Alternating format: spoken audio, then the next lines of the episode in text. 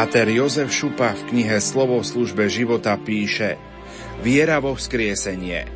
Film Pokánie sa končí scénou, kde starenka kráča po ulici, ktorá kedysi viedla do chrámu Bohorodičky. Mocní komunistického sveta dali chrám zbúrať. Starenka zaklope na okno domu a spituje sa. Vedie táto cesta do chrámu Bohorodičky? Dostáva odpoveď. Už nie. Znova sa pýta – vedie táto cesta do chrámu Bohorodičky a keď dostane tú istú odpoveď, povie, na čo je taká cesta, ktorá nevedie do chrámu? My by sme mohli povedať, na čo je taký život, ak nevedie do chrámu nového neba a novej zeme? Aký zmysel by mal náš život, keby nebolo vzkriesenia? Milí poslucháči, ľudský život nie je možný bez lásky a nie je možný bez nádeje. Keď som pochovával počas totality, stávalo sa, že niekedy sa do pohrebných rečí na silu tlačili ľudia, ktorí v rámci rozlúčky tvrdili, že nestoja o nejakú nádej po smrti. Neviem, či si uvedomovali, čo hovoria a neviem, nakoľko tomu všetkému verili. Vziať však človeku nádej znamená usmrtiť ho. Popierať ďalší vývoj ľudského života znamená popierať napokon aj vedu, aj život ako taký. Prosme si, aby sa nám viera vo skriesenie stala darom, z ktorého denne čerpáme silu bojovať dobrý boj života a kráčať cestou, ktorá naozaj vedie do chrámu nového neba a novej zeme. Dívam sa do slnka a chcem mať lepší zrak. Dívam sa na teba a chcem mať srdce väčšie. Veď čože to slnko, zapadne tak či tak. Ale ty, môj Ježiš, zostaneš láskou väčšine a ja chcem väčšine žiť, väčšine chcem milovať. Zo štúdia Rádia Lumen vám prajeme pokoj Bielej soboty. V nasledujúcich minútach vám ponúkneme biblický pohľad na utrpenie Ježiša Krista prostredníctvom krížovej cesty, ktorú pripravil generálny vikár spiskej diecézy Monsignor Anton Tirol. A potom dáme priestor úrivkom z knihy Benedikta XVI.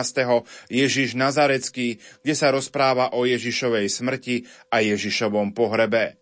Ničím nerušené počúvanie vám zo štúdia Rádia Lumen prajú Marek Rímovci, Diana Rauchová a Pavol Jurčaga. V nasledujúcich minútach sa pomodlíme pobožnosť krížovej cesty, ktorú pripravil monsignor Anton Tyrol a ktorú sa modlil aj so slovenskými otcami biskupmi počas ich duchovných cvičení v pôste tohto roku.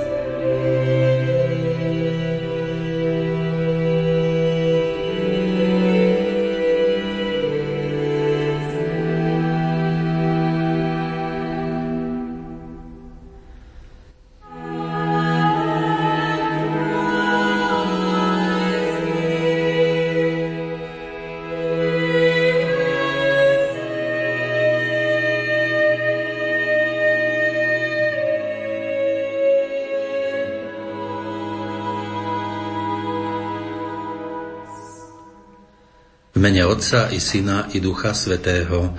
Amen.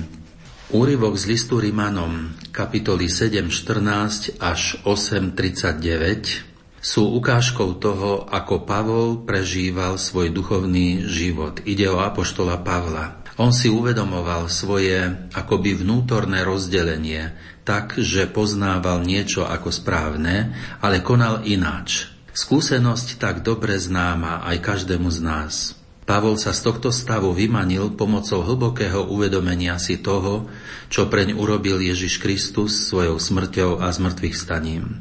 Prejdime túto cestu s ním a s Ježišom, ktorý za nás niesol kríž a ukázal nám riešenie. Ukrižovaný Ježišu, zmiluj sa nad nami. Aj nad dušami voči si.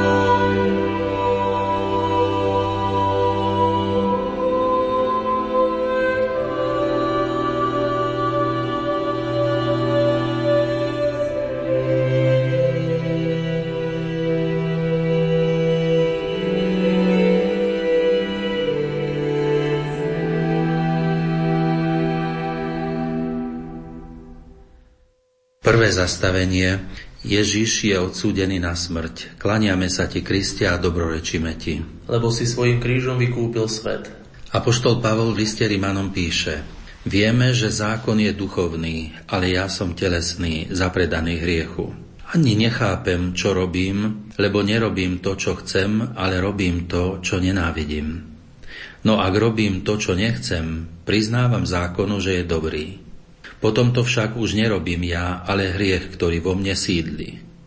Viem totiž, že vo mne, to je v mojom tele, nesídli dobro, lebo chcieť dobro, to mi je blízko, ale robiť dobro nie. Veď nerobím dobro, ktoré chcem, ale robím zlo, ktoré nechcem. No ak robím to, čo nechcem, už to nerobím ja, ale hriech, ktorý vo mne sídli. Badám teda taký zákon, že keď chcem robiť dobro, je mi blízko zlo. Apoštol Pavol si svoje vnútorné rozdelenie uvedomoval. Tak ukazuje aj nám, že máme neustále prehodnocovať svoju situáciu pred Bohom. Potom sa aj nám ukáže bieda nášho vnútorného rozdelenia, živelnosť našich rozhodnutí, nedostatok vytrvalosti v dobrom, podliehanie predsudkom či povrchné hodnotenie ľudí. Ježiš šiel na smrť za všetky naše formy zapredania hriechu. Ukrižovaný Ježišu, zmiluj sa nad nami. Aj nad dušami. Druhé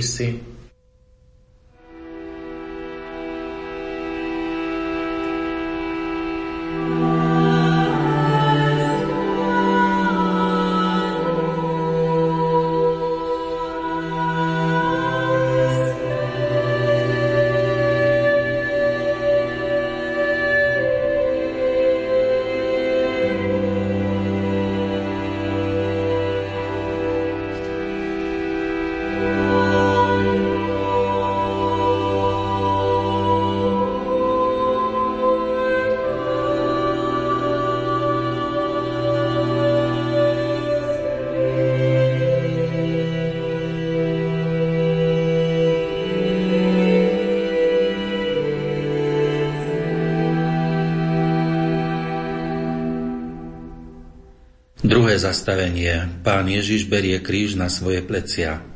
Klaniame sa ti, Kristia, a dobrorečíme ti. Lebo si svojim krížom vykúpil svet. Apoštol Pavol pokračuje v liste Rimanom. Podľa vnútorného človeka s radosťou súhlasím s Božím zákonom, ale vo svojich údoch pozorujem iný zákon, ktorý odporuje zákonu mojej mysle a robí ma zajadcom zákona hriechu, ktorý je v mojich údoch. Ja nešťastný človek, kto ma vyslobodí z tohto tela smrti? Ale nech je Bohu vďaka skrze Ježiša Krista, nášho pána. Ja sám teda mysľou slúžim Božiemu zákonu a telom zákonu hriechu. Apoštola Pavla zachránilo to, že v žiadnom prípade neostal pri konštatovaní svojho vnútorného rozdelenia. A prvým krokom z Pavlovho a teda aj z nášho vnútorného konfliktu, je pohľad na Ježiša Krista. Ukrižovaný Ježišu, zmiluj sa nad nami. Aj nad dušami vočistí.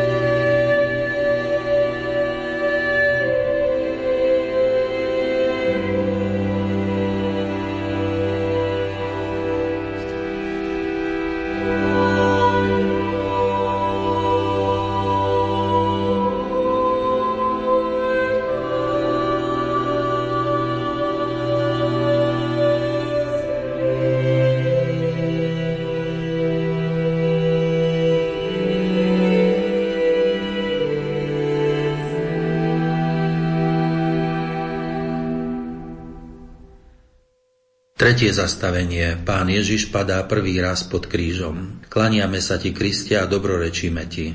Lebo si svojim krížom vykúpil svet. Teraz teda už nie do súdenia pre tých, čo sú v Kristovi Ježišovi. Veď zákon ducha, ktorý dáva život v Kristovi Ježišovi, oslobodil ťa od zákona hriechu a smrti. Čo bolo nemožné zákonu pre slabosť ľudskej prirodzenosti, to uskutočnil Boh, keď pre hriech poslal svojho syna v tele podobnom hriešnemu a v tele odsúdil hriech, aby sa požiadavka zákona splnila v nás, čo nežijeme podľa tela, ale podľa ducha. Ježišov pád pod krížom je ukážkou toho, že zápas proti hriechu nie je len uhladená teória, ale naozajstný zápas až do krvi. Treba pritom vydať všetky sily, ktoré v sebe nájdeme. U Pavla sa pri pohľade na Ježišovo utrpenie zrodilo jeho rozhodnutie celkom siahnuť po slobode, ktorú našiel v Ježišovi Kristovi. Ukrižovaný Ježišu, zmiluj sa nad nami. Aj nad dušami vočistí,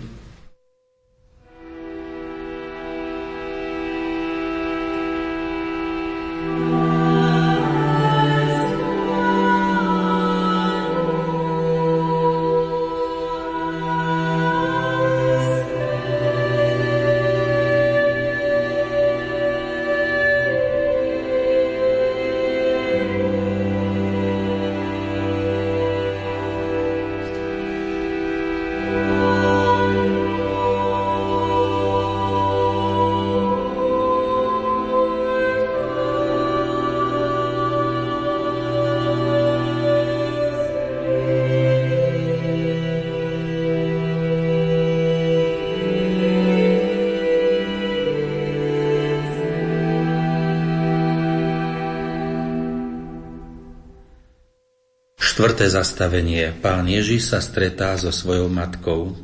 Klaniame sa ti, Kristia, a dobrorečíme ti. Lebo si svojim krížom vykúpil svet. Svetý Pavol v liste Rimanom píše ďalej. Lebo tí, čo žijú podľa tela, zmýšľajú telesne, ale tí, čo žijú podľa ducha, zmýšľajú duchovne.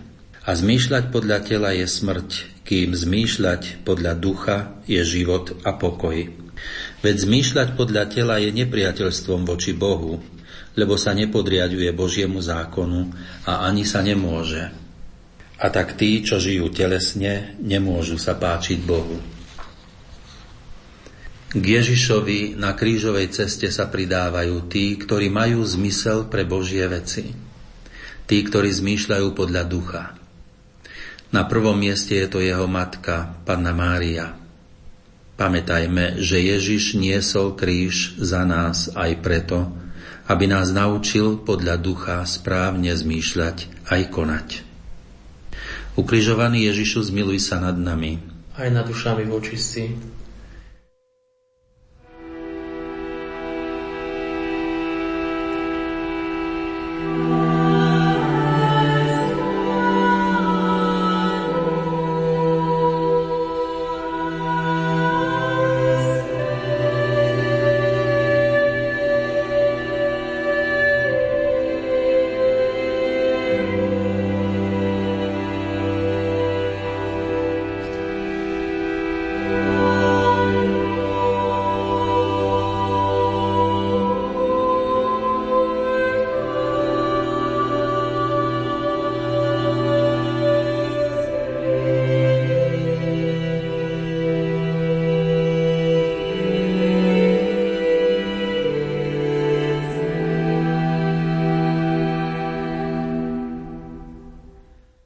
Piaté zastavenie.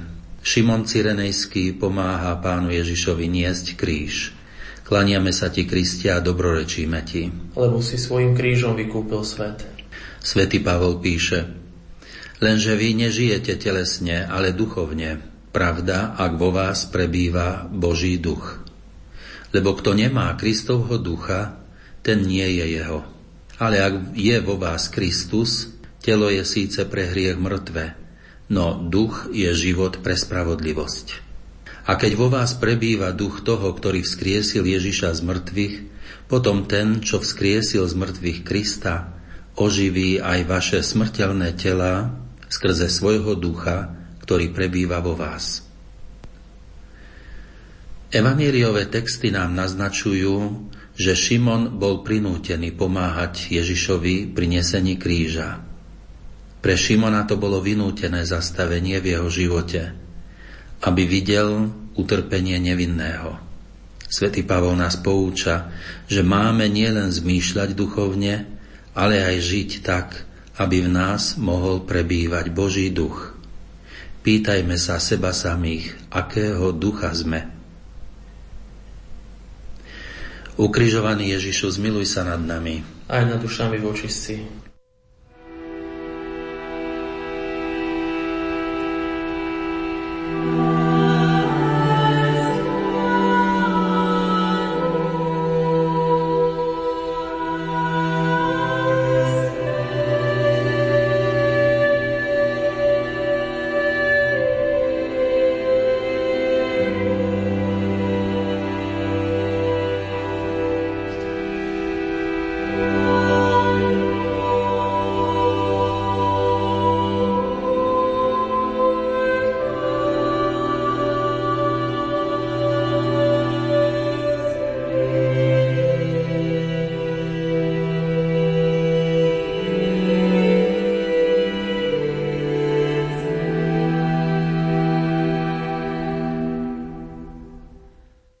Šiesté zastavenie. Veronika podáva pánu Ježišovi ručník. Klaniame sa ti, Kristia, a dobrorečíme ti, lebo si svojim krížom vykúpil svet. Svetý Pavol v liste Rimanom ďalej pokračuje. A tak, bratia, sme dlžníkmi, ale nie telu, aby sme museli žiť podľa tela. Lebo ak budete žiť podľa tela, zomriete. Ale ak duchom umrtvujete skutky tela, budete žiť. Veď všetci, ktorých vedie Boží duch, sú Božími synmi. Veroniku viedol k skutku milosrdenstva súcit voči trpiacemu Ježišovi. Jej súcitný skutok bol odvážnym prejavom vnútorného zmýšľania podľa Krista. Ježišovo dielo vykúpenia sa nedá ináč pochopiť, iba tým, že si osvojíme Ježišovo zmýšľanie a budeme viesť život podľa ducha. Ukrižovaný Ježišu, zmiluj sa nad nami. Aj nad dušami vočistí.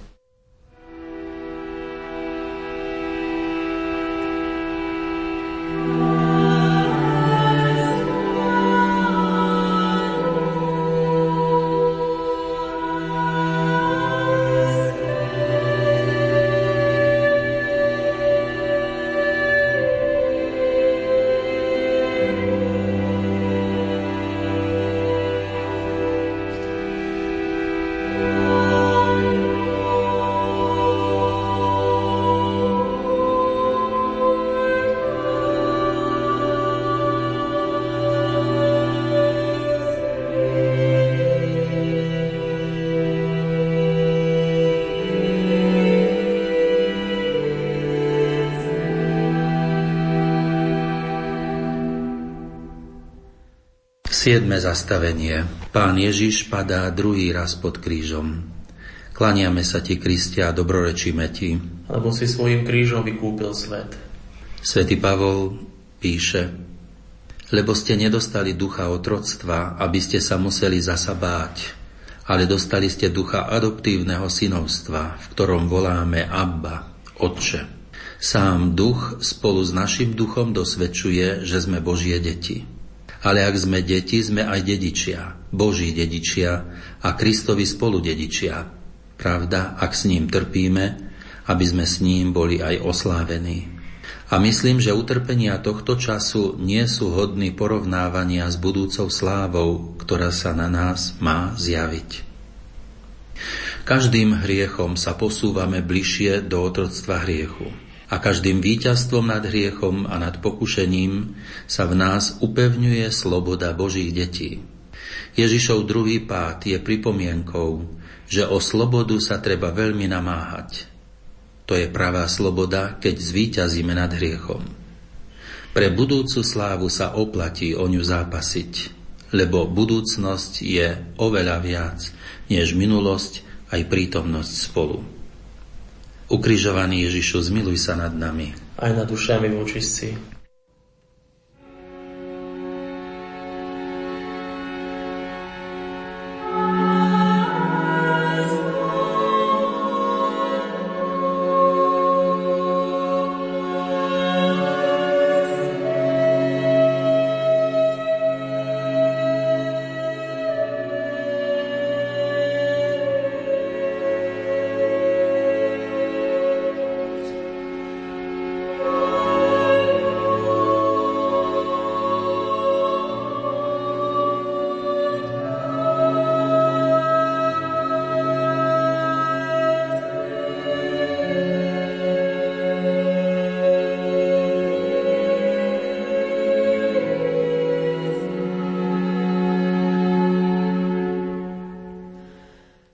8. zastavenie Pán Ježiš napomína plačúce ženy. Klaniame sa ti, Kristia, a dobrorečíme ti. Lebo si svojim krížom vykúpil svet. Svetý Pavol nás učí, veď stvorenie túžobne očakáva, že sa zjavia Boží synovia, lebo stvorenie bolo podrobené márnosti, nie z vlastnej vôle, ale z vôle toho, ktorý ho podrobil a dal mu nádej, že aj samo stvorenie bude vyslobodené z otroctva skazy, aby malo účasť na slobode a sláve Božích detí. Veď vieme, že celé stvorenie spoločne vzdychá a zvíja sa v pôrodných bolestiach až doteraz. A nie len ono, ale aj my sami, čo máme prvotiny ducha, aj my vo svojom vnútri vzdycháme a očakávame adoptívne synovstvo, vykúpenie svojho tela. Lebo v nádeji sme spasení. Ale nádej, ktorú možno vidieť, nie je nádej, lebo kto dúfa v niečo, čo vidí? Ale ak dúfame v niečo, čo nevidíme, trpezlivo to očakávame. Ako asi pripadá Bohu všetko to komplikované dianie v našom svete? To veľké ľudské mravenisko sú preteky o to, kto si utrhne viac, kto druhého predbehne, kto druhého poníži a podobne. Málo kto pomyslí na to podstatné. Stvorenie túžobne očakáva, že sa zjavia Boží synovia.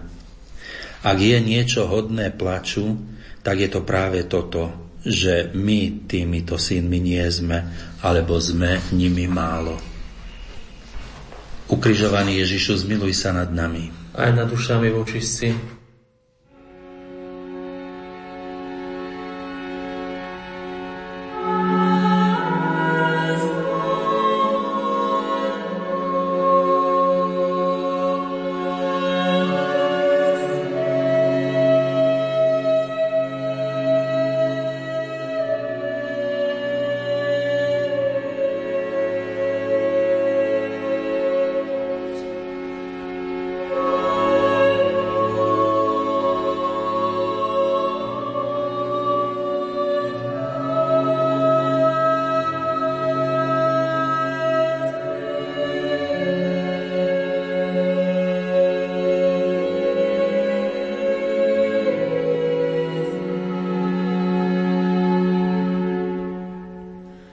9. zastavenie Pán Ježiš padá tretí raz pod krížom. Klaniame sa ti, Kristia, a dobrorečíme ti. Lebo si svojim krížom vykúpil svet.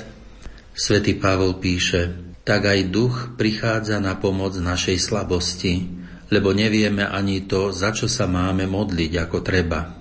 A sám duch sa prihovára za nás nevysloviteľnými vzdychmi.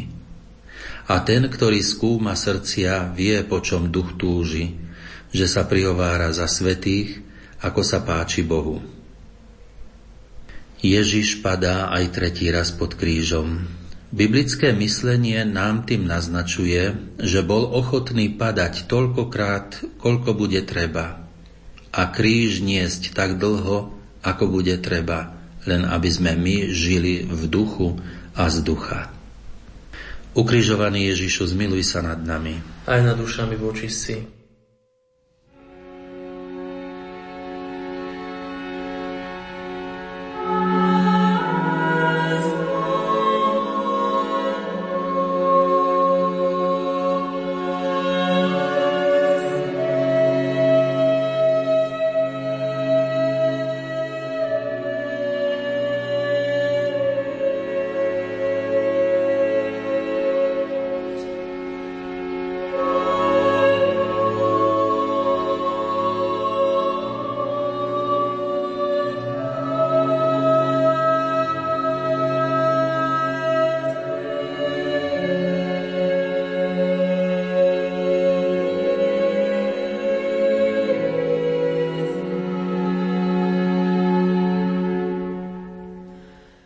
Desiate zastavenie.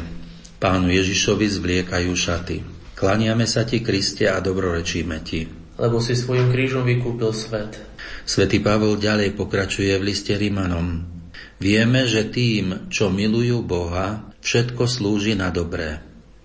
Tým, čo sú povolaní podľa jeho rozhodnutia. lebo ktorých predpoznal, tých aj predurčil, že sa stanú podobnými obrazu jeho syna, aby on bol prvorodený medzi mnohými bratmi. A tých, ktorých predurčil, aj povolal, a ktorých povolal, tých aj ospravedlnil, a tých, čo ospravedlnil, aj oslávil. Čo všetko bol Ježiš ochotný podstúpiť. Ešte aj takú potupu, ako bolo zvliekanie šiat. Áno, Ježiš bol ochotný podstúpiť všetko, aby nám preukázal svoju lásku. Takí drahí sme mu boli a stále aj sme. Každý jeden z nás. Ak si toto živo uvedomíme, potom nám nebude ťažké zniesť poníženie z lásky k Ježišovi. A všetko aj nám bude slúžiť na dobré. V tejto nádeji volajme z celého srdca. Ukrižovaný Ježišu, zmiluj sa nad nami. Aj nad dušami vočistci.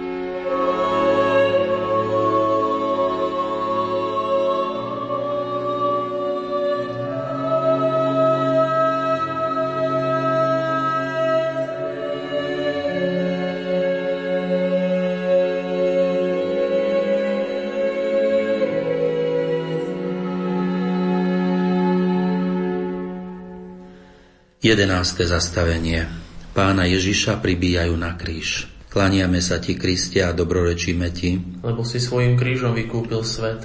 Apoštol Pavol pokračuje. Čo teda na to povieme? Ak je Boh za nás, kto je proti nám? Veď on vlastného syna neušetril, ale vydal ho za nás všetkých, akože by nám s ním nedaroval všetko. Ježišové ruky pribité na kríž sú viditeľným dôkazom toho, že bol ochotný dať všetko. Aj dal všetko. V Ježišovi nám aj Otec daroval všetko. A čo zostáva nám? Náležitou odpoveďou tu môže byť len to jediné. Dať tiež všetko. Dať seba samého Bohu ak to dokážeme, posunieme sa bližšie k slobode Božích synov a Božích dcer. Ukrižovaný Ježišu, zmiluj sa nad nami. Aj nad dušami vočistci.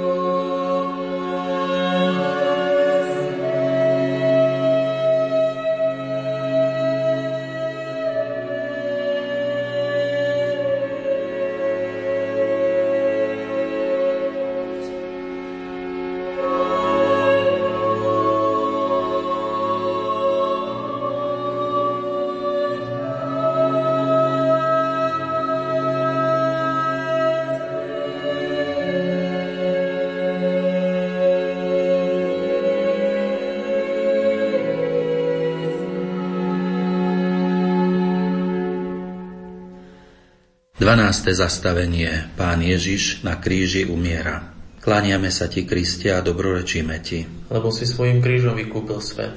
Svetý Pavol pokračuje. Kto obžaluje Božích vyvolencov?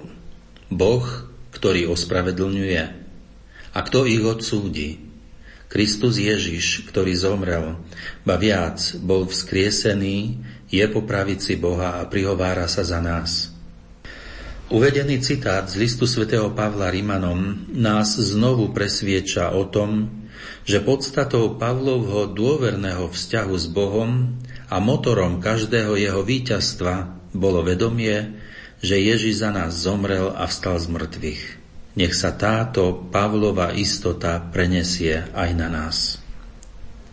Ukrižovaný Ježišu, zmiluj sa nad nami. Aj nad dušami vočistí.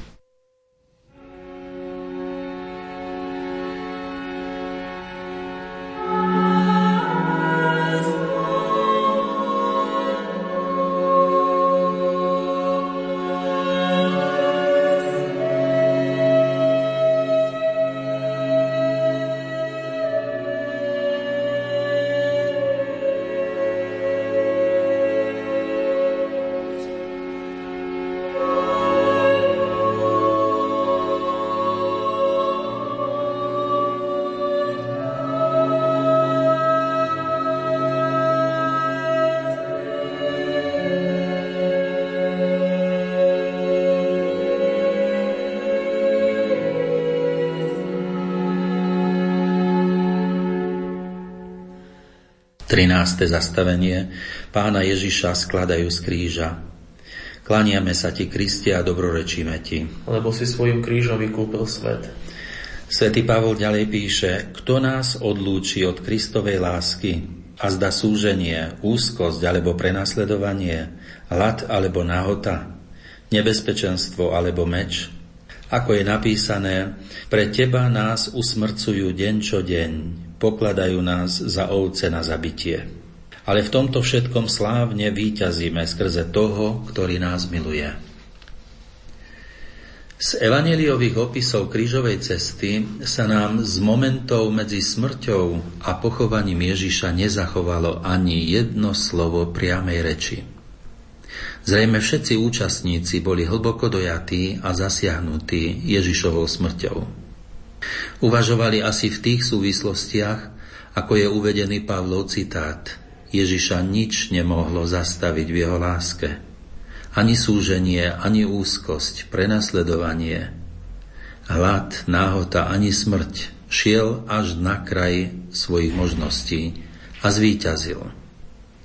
Tak ako šiel Ježiš, tak by sme mali ísť aj my k nemu. Ukrižovaný Ježišu, zmiluj sa nad nami. Aj nad dušami vočistci.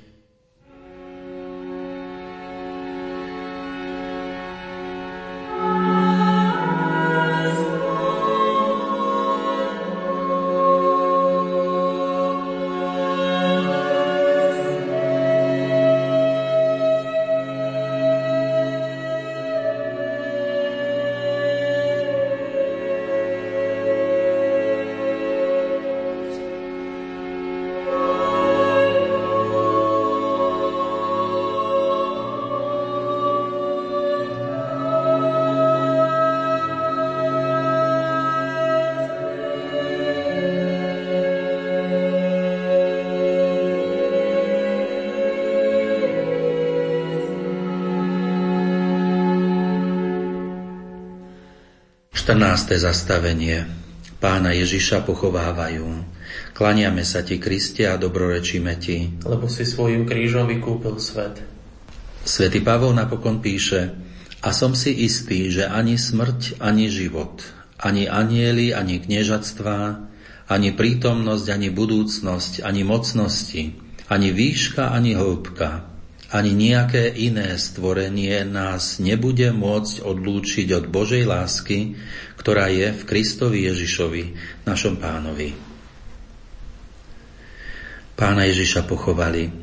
Ticho Bielej soboty nie je však uzavretím v úvodzovkách prípadu, ale predohrou veľkej udalosti, ktorá zmenila ľudské dejiny a urobila z nich dejiny vykúpenia, vykúpené dejiny.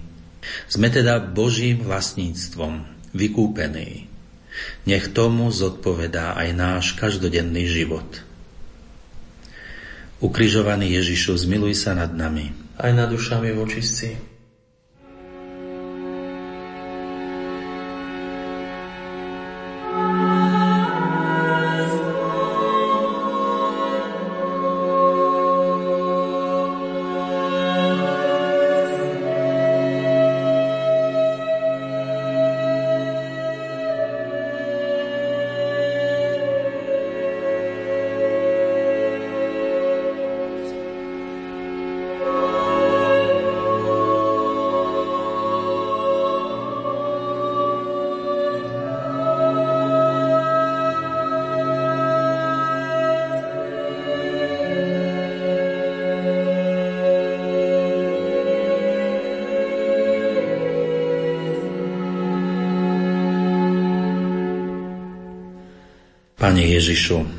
Ktorý si sa z lásky k nám obetoval a na kríži položil svoj život za nás, pomôž nám vymaniť sa z otroctva hriechov, ktoré ťažia naše svedomie.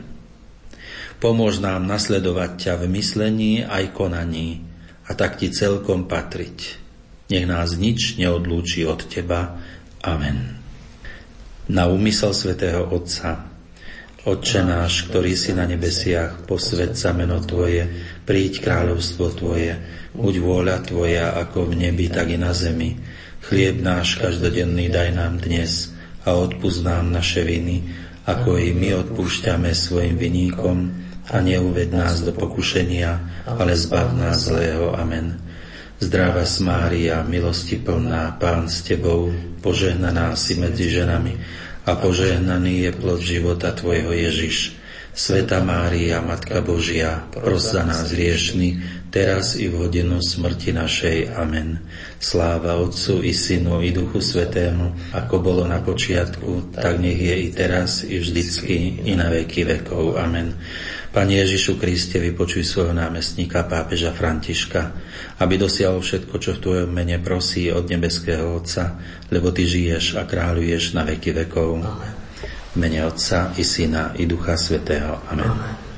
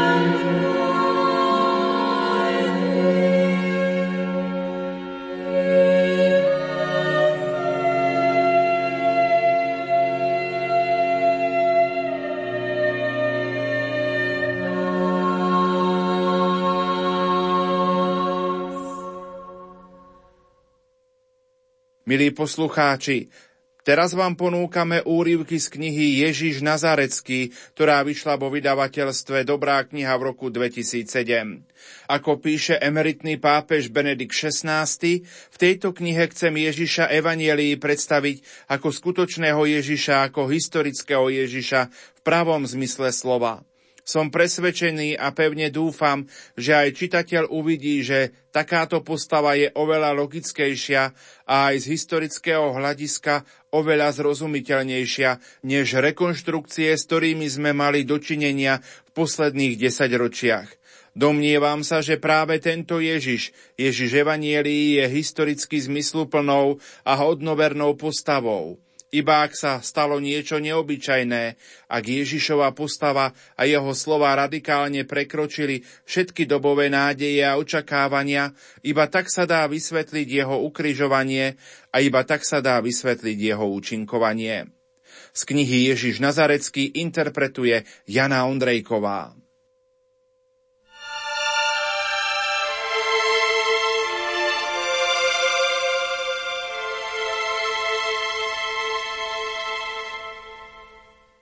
Ježišovo ukrižovanie a pochovanie Úvodná úvaha, slovo a fakt v správach o pánovom umúčení. O hodinách Ježišovho utrpenia na kríži a o jeho smrti nám rozprávajú všetci evanielisti. V hlavných líniách celej udalosti sa zhodujú, no zdôrazňujú rozličné detaily. Špecifikum týchto správ spočíva v tom, že sú plné narážok a citátov zo starého zákona. Božie slovo a historický fakt sa navzájom prelínajú. Fakty sú tak povediac naplnené slovom a zmyslom a platí to aj naopak. To, čo doteraz bolo len slovom a často nezrozumiteľným slovom, sa zrazu stáva skutočnosťou a až teraz odhaľuje svoj význam. Za týmto zvláštnym typom rozprávania stojí proces učenia, ktorým prešla rodiaca sa cirkev a ktorý bol zároveň konštitutívnym prvkom jej vzniku. Spočiatku bola Ježišova smrť na kríži len iracionálnym faktom, ktorý spochybnil celé Ježišovo verejné pôsobenie i celú jeho osobnosť. Rozprávanie o emauských učeníkoch opisuje celé toto spoločné putovanie, zhováranie a hľadanie ako proces, pri ktorom sa v kráčaní s Ježišom postupne rozjasňuje temnota v duši. Ukazuje sa pri ňom, že Mojžiš a proroci, čiže celé písmo, hovorili o udalostiach tohto umúčenia. To, čo sa zdalo absurdným, sa teraz odhaľuje v celom svojom hlbokom význame. V zdanlivo nezmyselnej udalosti sa pravdivo ukázal skutočný zmysel ľudského putovania. Zmysel v nej zvíťazil nad mocou zla a deštrukcie. To, čo je tu opísané ako dlhý rozhovor Ježiša s dvoma učeníkmi, korešponduje s procesom hľadania a dozrievania v rodiacej sa cirkvi. Vo svetle zmrtvých vstania, vo svetle nového spoločného putovania s pánom sa jeho učeníci museli naučiť čítať starý zákon novým spôsobom. S tým, že Mesiáš skončí na kríži, predsa nikto nerátal. Alebo sa dovtedy príslušné narážky vo Svetom písme len prehliadali? Reiser, biblická kritika – Nebolo to také, že by slová písma podnietili opisovanie faktov, ale pôvodne nezrozumiteľné fakty viedli k novému porozumeniu písma. Takto nájdený súzvuk faktov a slov nepredstavuje iba základnú štruktúru správ o umúčení a evanielii ako takých, ale je nosným prvkom samotnej kresťanskej viery. Bez neho by nebolo možné porozumieť vzniku cirkvy, ktorej posolstvo nadobudlo a ďalej nadobúda svoju dôveryhodnosť a historickú relevantnosť iba vďaka tomuto prelínaniu zmyslu a histórie. Kde sa vytráca táto súvislosť, vytráca sa i základná štruktúra samotnej kresťanskej viery. Do správ o pánovom umúčení je vsunuté množstvo narážok na starozákonné texty. Dve z nich sú zásadne dôležité pretože tak povediac obopínajú celý priebeh udalosti umúčenia a teologicky ho osvetľujú. Ide o 22. žalm a 53. kapitolu knihy proroka Izaiáša. Skôr ako sa budeme venovať správam o umúčení, pozrime sa v krátkosti na oba tieto texty, ktoré sú základom jednoty slova písma, starý zákon, a udalosti, ktorou je Kristus, nový zákon. 22. žalm je veľkým prosebným výkrikom trpiaceho Izraela k zdanlivo mlčiacemu Bohu. Slovo výkrik, ktoré má ústredný význam aj v scéne ukrižovania, najmä u Marka, je charakteristické pre celé vyznenie tohto žalmu. Ďaleko si od môjho kriku, píše sa hneď na začiatku. V treťom a šiestom verši sa znova hovorí o volaní. Zaznieva tu hlboká núdza trpiaceho pred zdanlivo neprítomným Bohom. Prosté volanie či prosba tu už nestačia. V krajnej núdzi sa z modlitby nutne stáva výkrik. 7. až 9. verš hovoria o výsmechu, ktorý obklopuje modliaceho sa. Tento výsmech je výzvou adresovanou Bohu a až v druhom pláne je vyjadrením opovrhnutia trpiacim človekom. Nech ho pán zachráni, ak ho má rád. Bezmocné utrpenie posmeškári vyťahujú ako dôkaz, že Boh sa o trápiaceho sa človeka nezaujíma. 19. verš hovorí o rozdelení odevu lósom, čo sa pod krížom aj skutočne stalo.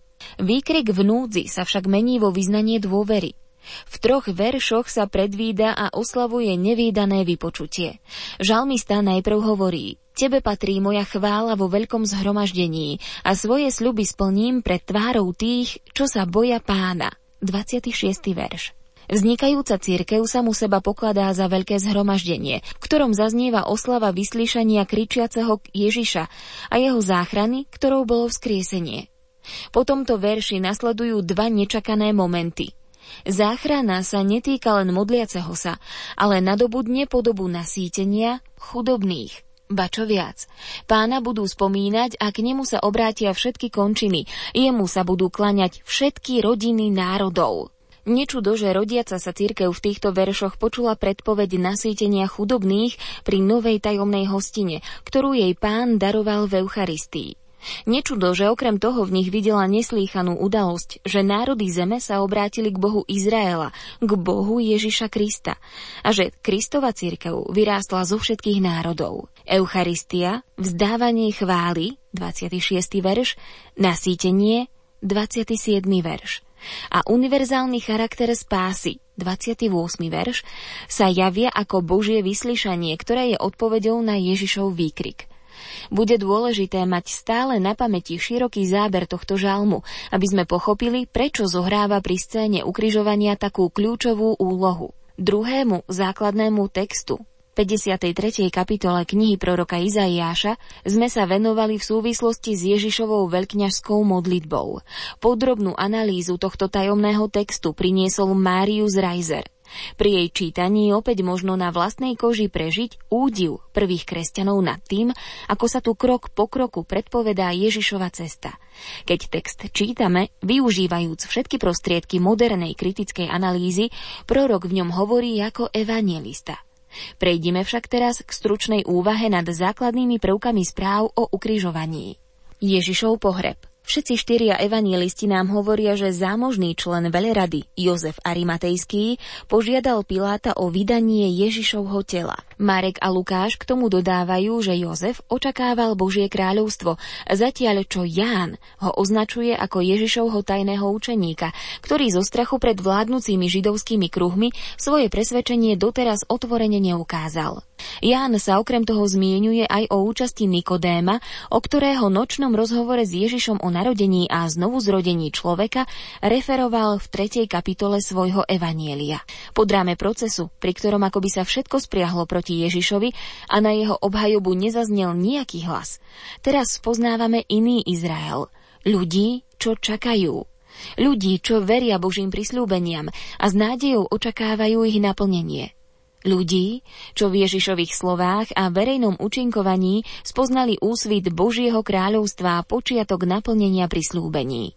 Doteraz sme v evaníliách takéto osoby nachádzali prevažne medzi prostým ľudom. Mária a Jozef – Alžbeta a Zachariáš, Simeon a Anna. K ním treba prirátať i učeníkov, ktorí síce pochádzali z rôznych vrstiev a názorových prúdov Izraela, no nie všetci boli príslušníkmi vyšších kruhov. Teraz, po Ježišovej smrti stretávame dve významné osobnosti z intelektuálnej vrstvy Izraela, ktoré sa predtým neodvážili prejaviť svoju príslušnosť k Ježišovým učeníkom. No napriek tomu mali ono jednoduché srdce, ktoré človeku umožňuje kontakt s pravdou. Kým Rimania nechávali telá popravených na kríži na pospas supom, Židia kládli dôraz na to, aby boli pochované. Na tento účel justícia vyčleňovala osobitné pohrebné miesta – Jozefova požiadavka v tomto ohľade korešponduje so židovskou právnou praxou.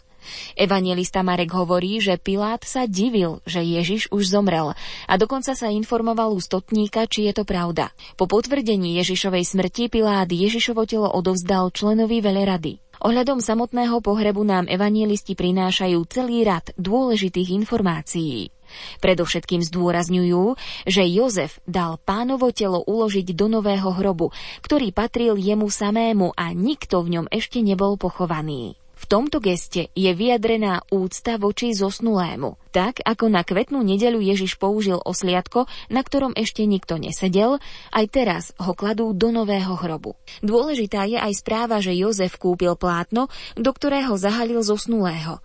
Zatiaľ, čo synoptici hovoria jednoducho o plachte v singulári, Ján používa plurál ľanové obvezy, čo korešponduje so židovskými pohrebnými zvykmi. Ešte raz sa o plachtách bude hovoriť v správe o vzkriesení. Otázkou totožnosti s turínskym plátnom sa na tomto mieste nebudeme zaoberať. Každopádne však podoba tejto relikvie v zásade neprotirečí ani jednej z oboch správ. Nakoniec nám Ján hovorí, že Nikodem priniesol zmes mirhy a aloj, asi 100 libier, a pokračuje. Vzali Ježišovo telo a zavinuli ho do plátna s voňavými olejmi, ako je u Židov zvykom pochovávať. Kvantita balzamu je výnimočná a prekračuje akúkoľvek bežnú mieru. Ide o kráľovský pohreb. Ak sme sa pri delení šiat stretli s Ježišom ako veľkňazom, teraz je podľa spôsobu pochovania prezentovaný ako kráľ. V okamihoch, keď sa zdá, že je všetkému koniec, tajomným spôsobom vystupuje do popredia Ježišova sláva. Synoptické evanielia nám hovoria, že na pohrebe sa zúčastnilo aj niekoľko žien. Lukáš nás informuje, že išlo o tie, ktoré s ním prišli z Galilei. K tomu dodáva. Potom sa vrátili domov a pripravili si voňavé oleje a masti. Ale v sobotu zachovali podľa prikázania pokoj. Po sobotnom pokoji sa ráno prvého dňa v týždni vrátia, aby pomazali Ježišovo telo a dokončili tým triznu. Pomazanie je pokus zastaviť smrť a zachrániť telo pred rozkladom. A predsa je to márne úsilie. Pomazanie je len potvrdením toho, že človek je mŕtvy. Život mu vrátiť nemôže. Ráno prvého dňa ženy uvidia, že ich starosť o zosnulého a o jeho zachovanie bola na najvýš ľudská. Uvidia, že smrť nemohla Ježiša držať vo svojom područí a že znovu žije a až teraz žije skutočne. Uvidia, že Boh ho definitívnym a iba jemu možným spôsobom zachránil od rozkladu a vytrhol z moci smrti. V láske a starostlivosti žien sa už ohlasuje veľkonočné ráno, ohlasuje sa vzkriesenie. Ježišova smrť ako zmierenie, zadosťučinenie a spása. Poslednej podkapitole by som sa rád aspoň v hlavných líniách pokúsil načrtnúť, ako prvotná církev pod vedením Ducha Svetého postupne prenikala do hlbšej pravdy o kríži a tak aspoň vzdialene porozumela, prečo a na čo došlo k udalosti kríža. Je prekvapujúce, že už od samého začiatku bolo jasné, že Kristov kríž definitívnym spôsobom prekonal staré chrámové obety. Na kríži sa udialo čosi nové. Splnilo sa očakávanie vyjadrené v kritike prorokov i v žalmoch. Boh si neželal oslavu prostredníctvom obetovaných bíkov a capov, ktorých krv nemôže ľudí očistiť ani uzmieriť. Očakávaný a predsa doteraz nezadefinovaný nový kult sa stal skutočnosťou. V Ježišovom kríži sa uskutočnilo to, čo sa márne pokúšali zvieracie obety. Svet dosiahol zadosť učinenie. Boží baránok vzal na seba hriech sveta a odstránil ho. Obnovil sa vzťah medzi Bohom a svetom, ktorý kedysi narušila ľudská vina. Udialo sa zmierenie. Preto mohol apoštol Pavol udalosť, ktorou je Ježiš Kristus za jeho nové posolstvo, zhrnúť slovami. V Kristovi Boh zmieril svet so sebou a nepočítal ľuďom ich hriechy a nám odovzdal slovo zmierenia.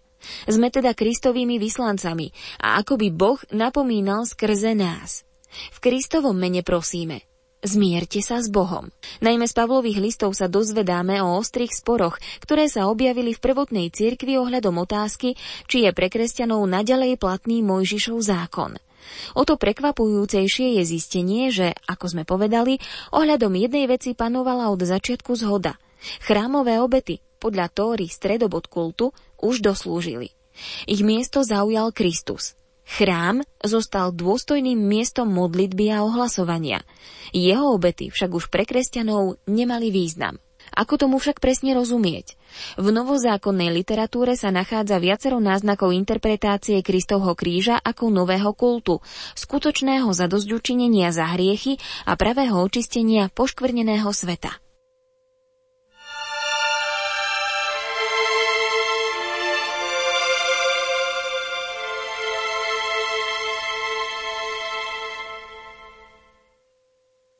V dnešnej relácii na Bielu sobotu predpoludním sme si priblížili biblický pohľad na Ježišovo utrpenie.